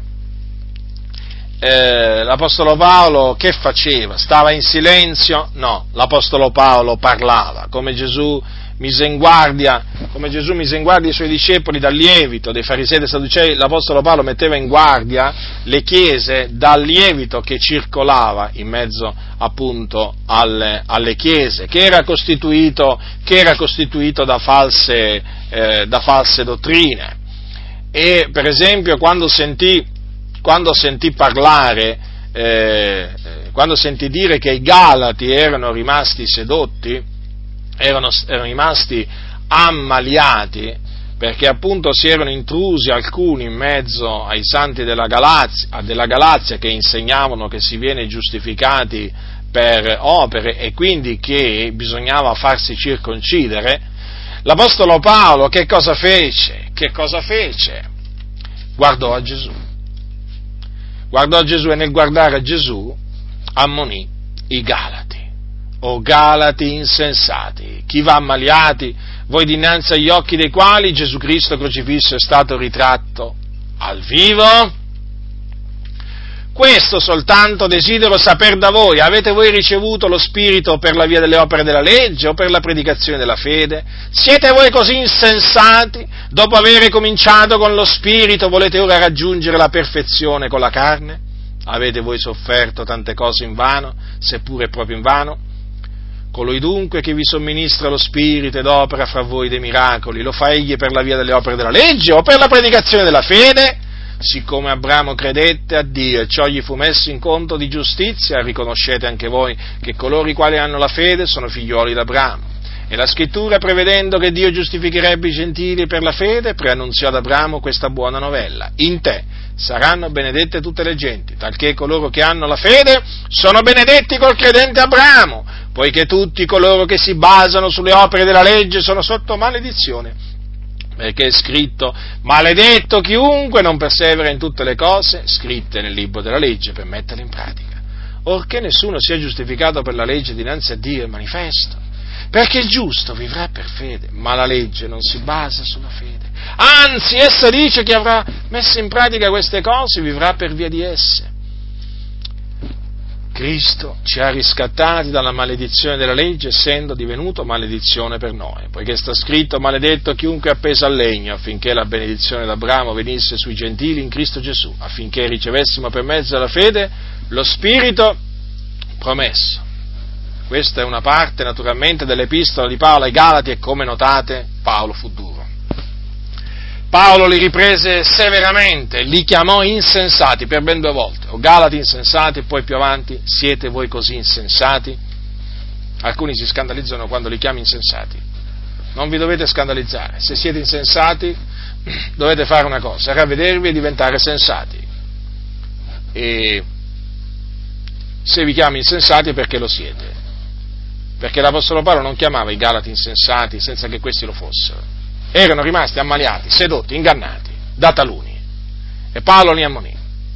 E come se li ammonì? E Paolo amava i santi della Galazia, non gli disse queste cose per offenderli, ma per ammonirli. E poi gli spiegò, appunto, gli spiegò che si viene giustificati per grazia di Dio, per la grazia di Dio mediante la fede in Cristo e non per le opere. Gli fece veramente un discorso mirabile, mirabile, un discorso confutatorio, un discorso confutatorio. Vedete dunque, guardando a Gesù, l'Apostolo Paolo che cosa fu spinto a fare? Ad agire, a parlare, non a rimanere in silenzio. Non è che l'Apostolo Paolo disse, sai che faccio? Mi metto in preghiera, pregherò per i Galati e basta. Speriamo che il Signore gli dia di intendere la sua parola. No, l'Apostolo Paolo oltre che pregare, cioè l'Apostolo Paolo non si limitò solo a pregare per i Galati, per i santi della Galazia, ma, ma li ammonì. Quello che manca oggi, oggi quando ti dicono guarda Gesù, talvolta aggiungono prega, prega fratello, prega, sì, prego, ho capito, preghiamo, tutti assieme, ma qui dobbiamo agire anche.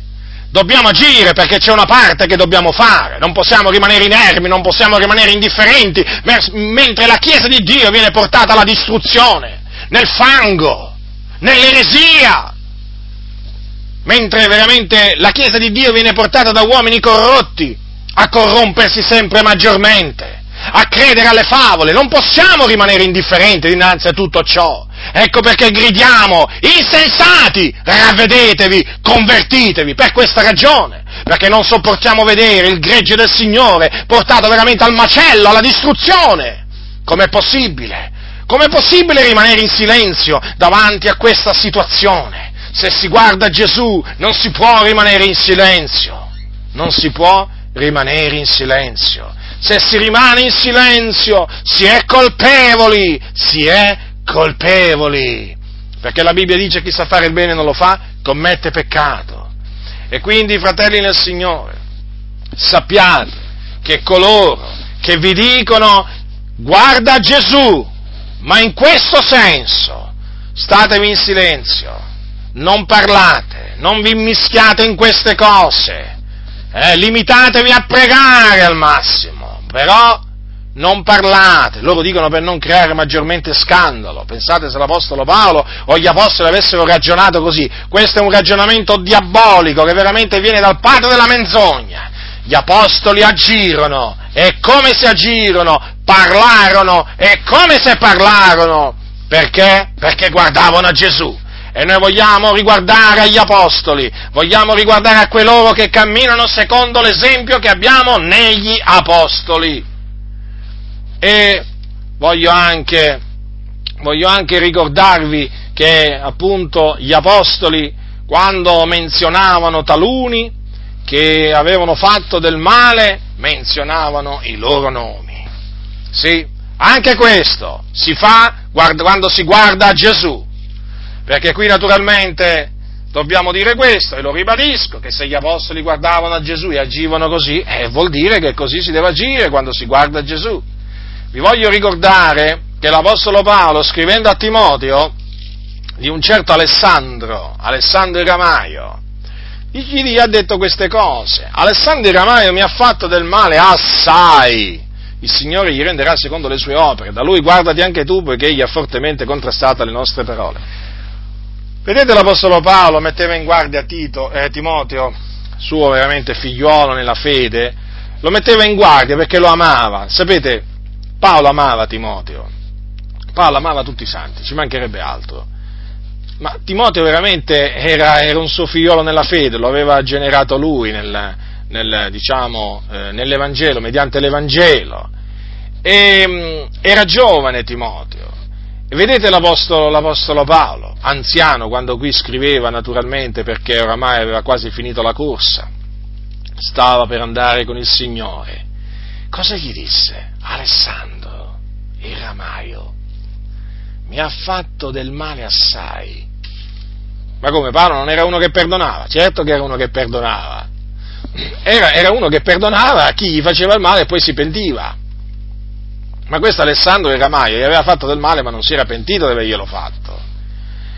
E eh, cosa gli ha detto Paolo? Il Signore gli renderà secondo le sue opere. In queste parole, fratelli, c'è un messaggio tremendo, un messaggio tremendo che l'Apostolo Paolo ci ha lasciato. Paolo aveva fiducia nella giustizia di Dio, sapeva di avere un Dio giusto che fa giustizia ad ognuno e che a suo tempo gli avrebbe fatto giustizia facendo ricadere su Alessandro e Ramaio tutto il male che gli aveva fatto e gliel'aveva fatto tanto. Eh. Avete notato? Non è che gli ha detto mi ha fatto del male, sai? Del male assai, molto male quindi. Il Signore ha detto Paolo gli renderà secondo le sue opere. E poi gli ha detto pure questo, guardati a lui, guardati anche tu, quindi si doveva guardare, non si doveva associare a lui. Perché? Perché ha fortemente contrastato le nostre parole, dato che le parole degli Apostoli erano parole sante, conformi appunto alla, alla dottrina di Dio, è evidente che questo contrastava la dottrina di Dio. Ma notate, gli ha fatto il nome, quindi, eh? Alessandro il Ramaio. Quindi, sappiano tutti gli Alessandri Ramai che ci stanno facendo del male, eh? che stanno fortemente contrastando le nostre parole, eh? sappiano questo. Noi ci limitiamo a dire quello che diceva l'Apostolo Paolo. Il Signore vi renderà secondo le vostre opere. E esortiamo i fratelli a, a guardarsi da voi per questa ragione, perché voi contrastate fortemente alla sana dottrina e dunque, vedete, guardando a Gesù si fanno pure i nomi di coloro che contrastano al eh, modello delle sane parole degli apostoli. E quindi è biblico fare i nomi. E che vi dirò, vi dirò, potrei anche citare quello di Diotrefe di nome. Diotrefe. Diotrefe. Chi era Diotrefe? Diotrefe era un individuo un individuo pericoloso. È un individuo di cui si parla nella terza epistola scritta da Giovanni. Ascoltate, ascoltate cosa disse Giovanni, che era un altro che guardava a Gesù. L'anziano al diletto Gaio, che io amo nella verità, diletto io faccio voti che tu prosperi in ogni cosa e sti sano come prospera l'anima tua perché mi sono grandemente rallegrato quando sono venuti dei fratelli che hanno reso testimonianza della tua verità, del modo nel quale tu cammini in verità. Io non ho maggiore allegrezza di questo, d'udire che i miei figlioli camminano nella verità. Diletto, tu operi fedelmente in quel che fai a pro dei fratelli che sono per di più forestieri. Essi hanno reso testimonianza del tuo amore dinanzi alla Chiesa e farei bene a provvedere al loro viaggio in modo degno di Dio perché sono partiti per amore del nome di Cristo, senza prendere alcunché dai pagani. Noi dunque dobbiamo accogliere tali uomini per essere cooperatori con la verità.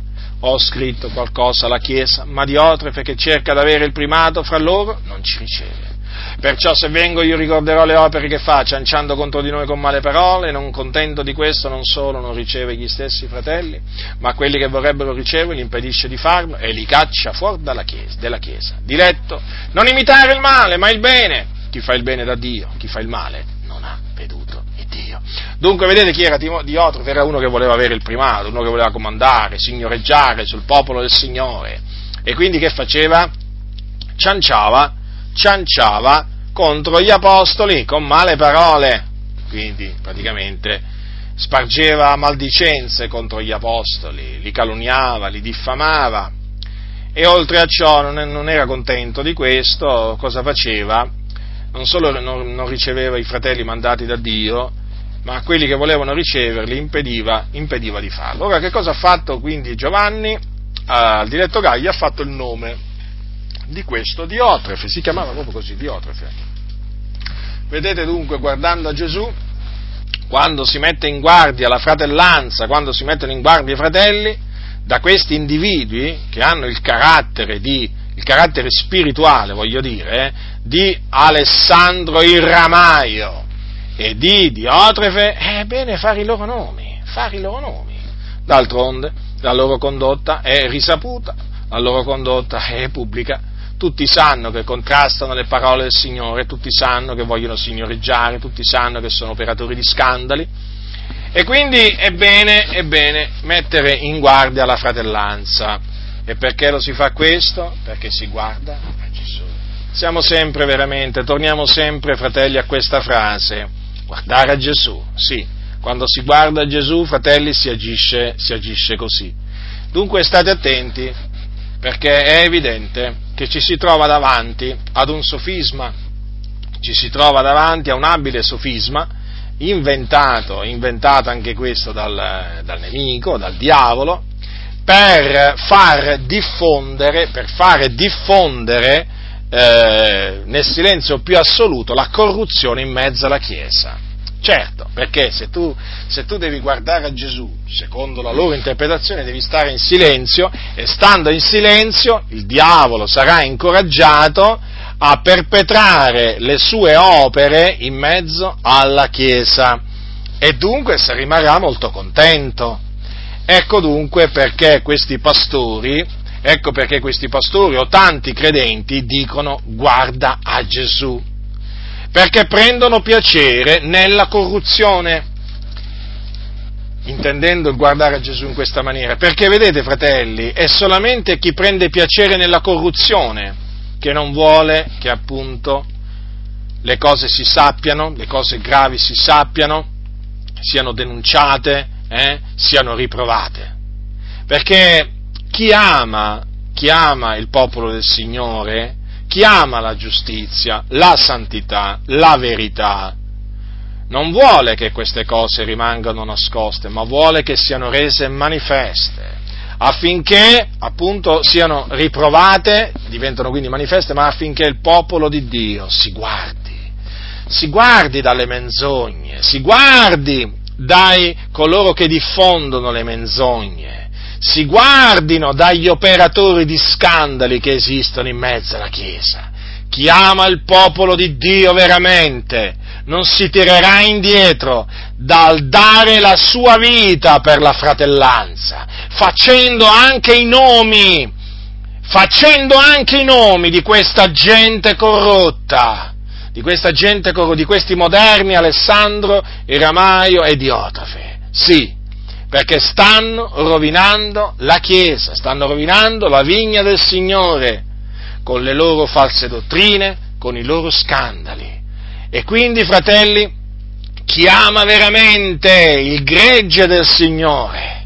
Non starà in silenzio, non starà in silenzio, non può rimanere in silenzio, non può rimanere in silenzio, fratelli, perché la parola di Dio in lui è come un fuoco che arde e lui si sforza di contenerlo, ma non può, fratelli, non può, non può chi ama il popolo del Signore stare in silenzio in, que- in mezzo a questa situazione, in questa situazione drammatica, dove veramente il male viene chiamato bene, il bene viene chiamato male, veramente in una situazione in cui le tenebre tenebre sono chiamate luce, luce, la luce è chiamata tenebre, non può, fratelli del Signore. Sapete, la, la, Geremia, che è chiamato il profeta, il profeta, del pianto, perché piangeva, piangeva proprio per, la, per, per il, il, male che il Signore aveva parlato di fare contro il suo popolo, a motivo dell'iniquità del popolo, disse queste parole, se io dico se io dico io non lo mentoverò più,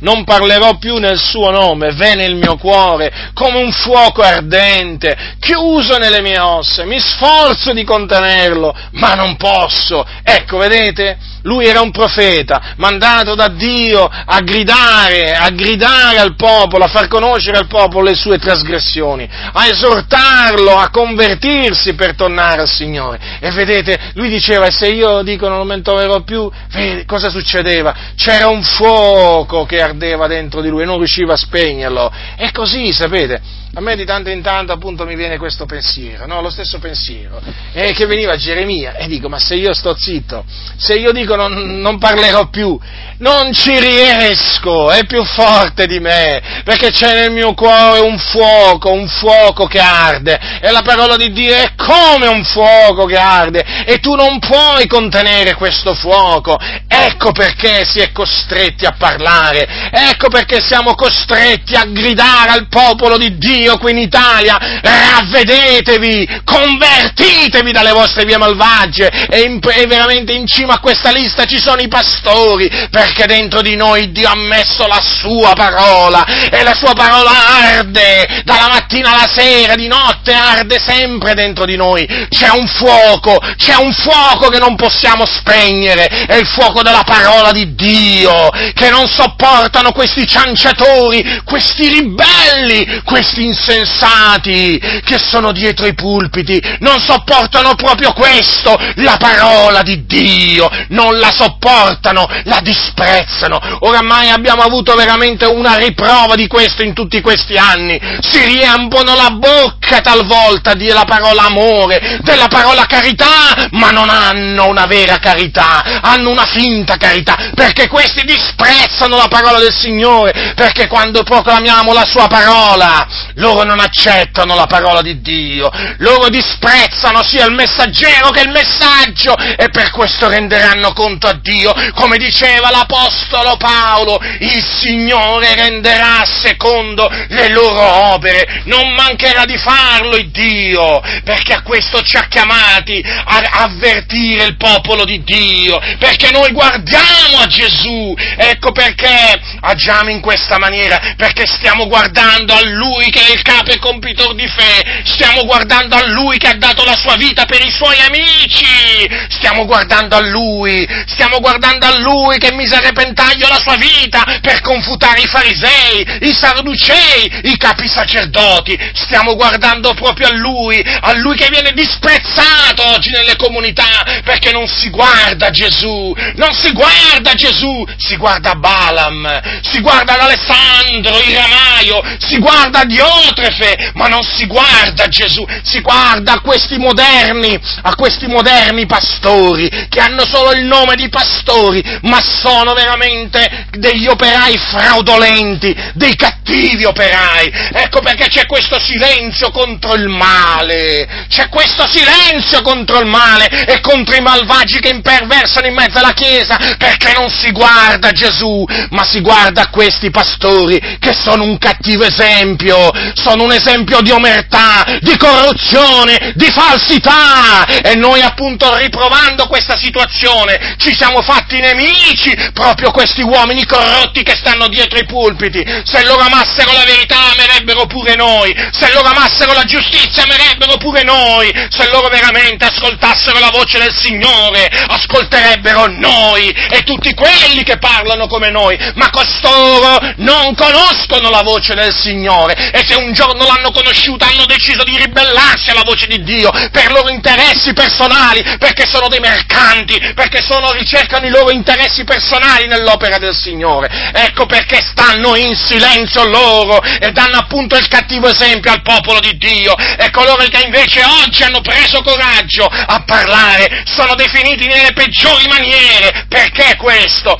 Perché il male che loro hanno insegnato, il male che loro hanno fatto è venuto alla luce. Dio ha fatto sì che venisse alla luce e adesso è luce. Adesso tutti possono vedere, possono sentire le loro menzogne, i loro scandali, la loro falsità, la loro ipocrisia, la loro ingiustizia, la loro veramente frivolezza, il loro amore per il mondo, il loro amore per le barzellette, il loro amore per il calcio, il loro amore per i piaceri della vita. E questo non dà fastidio a questi uomini corrotti che sanno veramente parlare della decima, sanno parlare dei soldi, ma non sanno parlare di santità, di giustizia e di verità. Ecco dunque, ecco dunque il vituperio, ecco dunque la ragione per cui si è vituperati, perché si guarda a Gesù, ma noi guardiamo a Gesù. E tu a chi stai guardando? A chi stai guardando? Questa è la domanda. A chi stai guardando? Ai codardi? A chi stai guardando? Ai cani muti, incapaci da abbaiare, che veramente sono dietro la maggior parte dei pulpiti?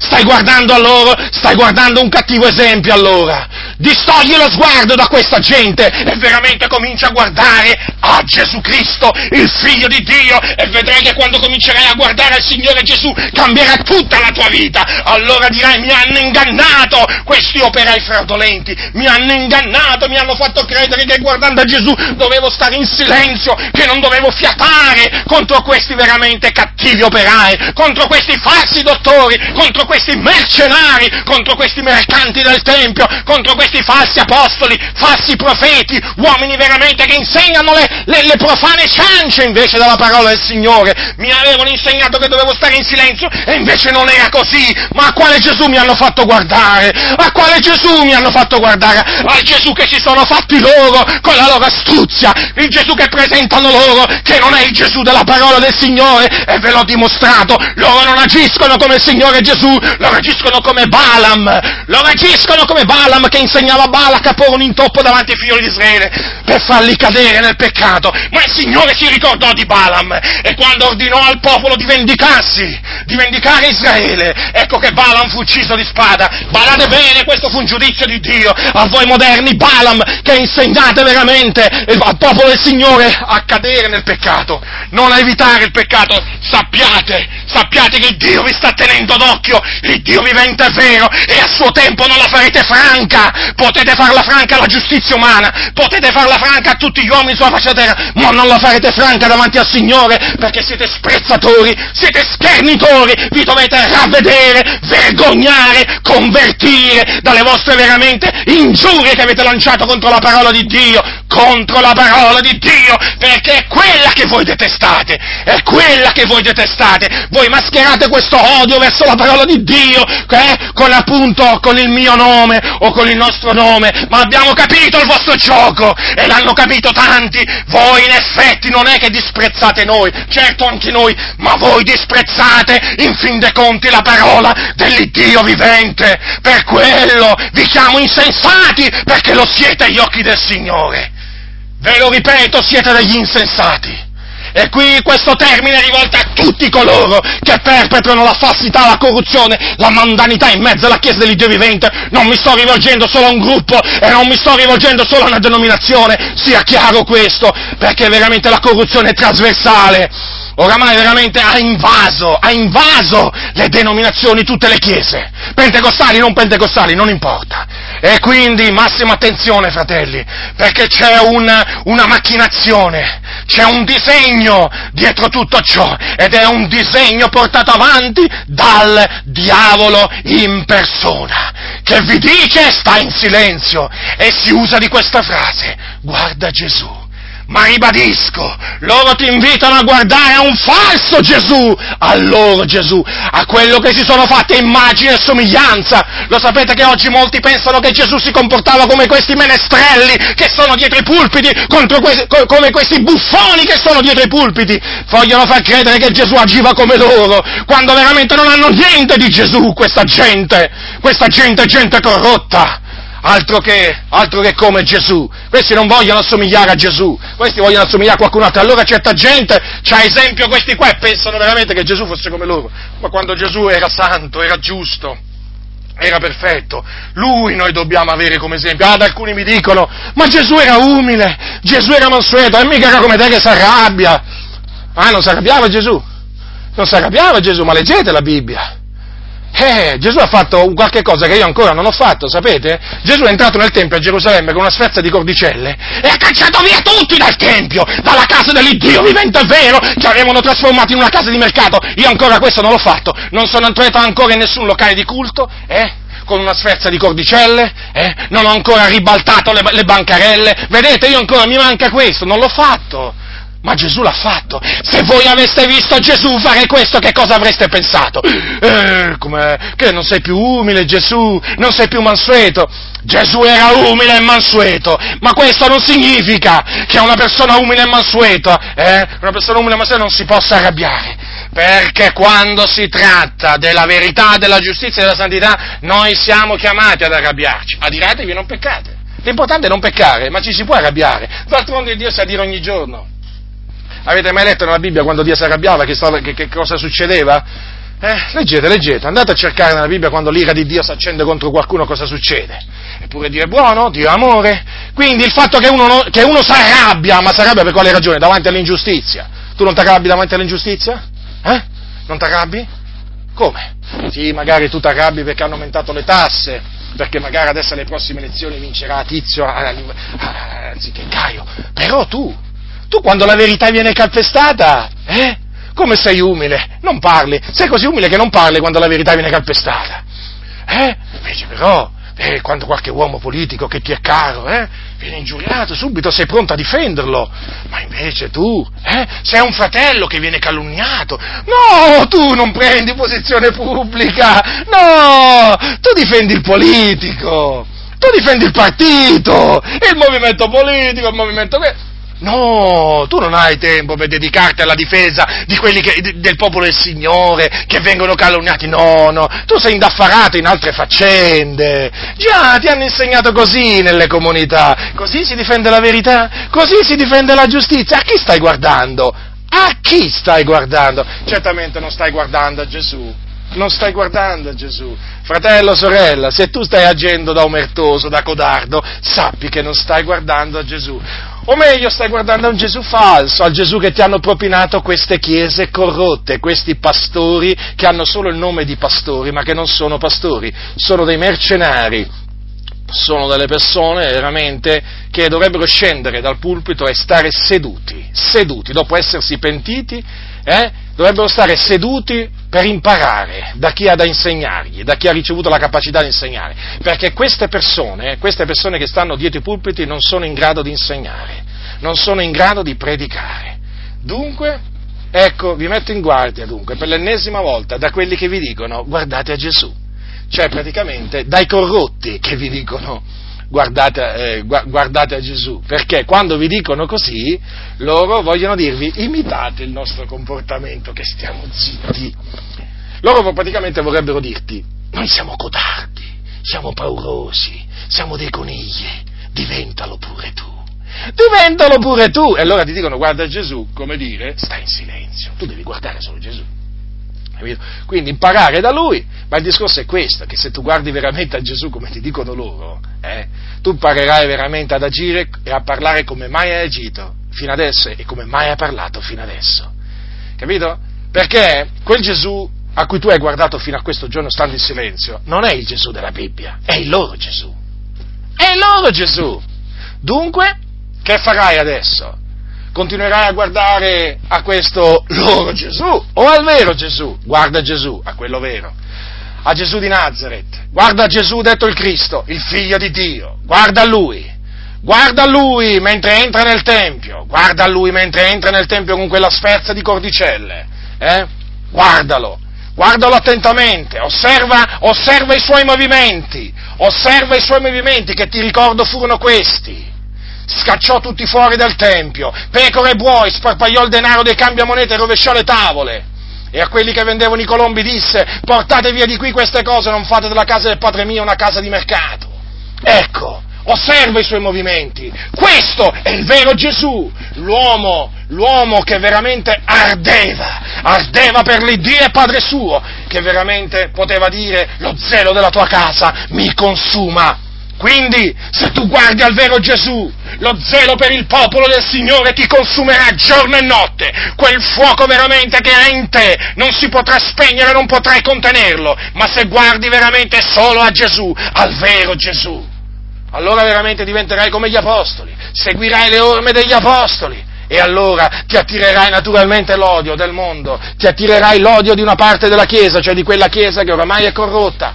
Ma fatti animo, fatti animo, non perderti d'animo, sii forte, sii forte, perché questa è la via, questa è la via da seguire, fino alla fine, fino alla morte, fino a quando il Signore non tornerà, fino a quando avremo un alito di vita, questa è la via, guardare a Gesù, sì, a Gesù di Nazareth, guardare al suo esempio perfetto, a lui che ha agito, non pregava solamente Gesù, Gesù non era lì solamente a pregare, Gesù predicava, predicava e quando predicava confutava, riprendeva, sgridava sia quelli di fuori che quelli di dentro. Leggetevi il capitolo 23 di Matteo per intenderci e leggerete appunto dure riprensioni contro gli scribi e farisei. Gesù non si arrabbiava, si arrabbiava e come? Oggi, oggi non si arrabbiano, non si arrabbiano nel vedere, nel vedere i locali di culto dei, come dei, trasformati in mercati, bancarelle da tutte le parti, vai a certi convegni e veramente sei circondato da bancarelle, nessuno più si scandalizza, perché loro ti dicono guarda a Gesù, ma al falso Gesù, perché se il vero Gesù fosse lì, farebbe quello che ha fatto nel Tempio, caccerebbe via tutti fuori, praticamente rovescerebbe le tavole que- delle case editrici. A voi, a voi, case editrici, il messaggio è anche per voi. Avete trasformato, avete trasformato i locali di culto, pastori alleati con le case editrici, in mercati, in mercati. Andiamo a fare la spesa. Dove? Eh, al mercato. E dov'è che si va a fare la spesa? Al mercato, no? E il mercato dov'è? Nei locali di culto. Eh, come no? Hanno trasformato i locali di culto. La casa dell'Eterno la casa dell'Eterno, benvenuti nella casa del Re dei Re. Ma quale benvenuti nella casa del Re dei Re? Ma quello è un mercato, una spelonca di ladroni! Vipere, vipere, stolti, guide cieche, svegliatevi! Ah, ti arrabbi? Certo, perché si arrabbiava Gesù. Io guardo a lui, guardo al vero Gesù, al Gesù che si arrabbiava, il cui zelo per la casa di Dio lo consumava. Voi guardate a un altro Gesù, a un Gesù che sta in silenzio dinanzi all'ingiustizia, a un Gesù che sta in silenzio dinanzi alle false dottrine, a un Gesù che sta in silenzio dinanzi ai falsi apostoli, ai falsi dottori, ai falsi profeti, a un Gesù che sta in silenzio dinanzi ai pastori pentecostali pedofili. Voi è quello il vostro Gesù, ma noi abbiamo il Gesù della Bibbia. Per quello vi dico, insensati, pastori, popolo, insensati, ravvedetevi, è ora di guardare al vero Gesù, non al Gesù di questi impostori.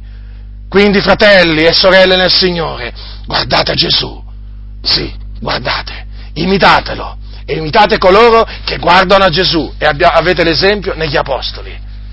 Sì, guardate a Gesù. La grazia del Signore nostro Gesù Cristo sia con tutti coloro che lo amano con purità incorrotta.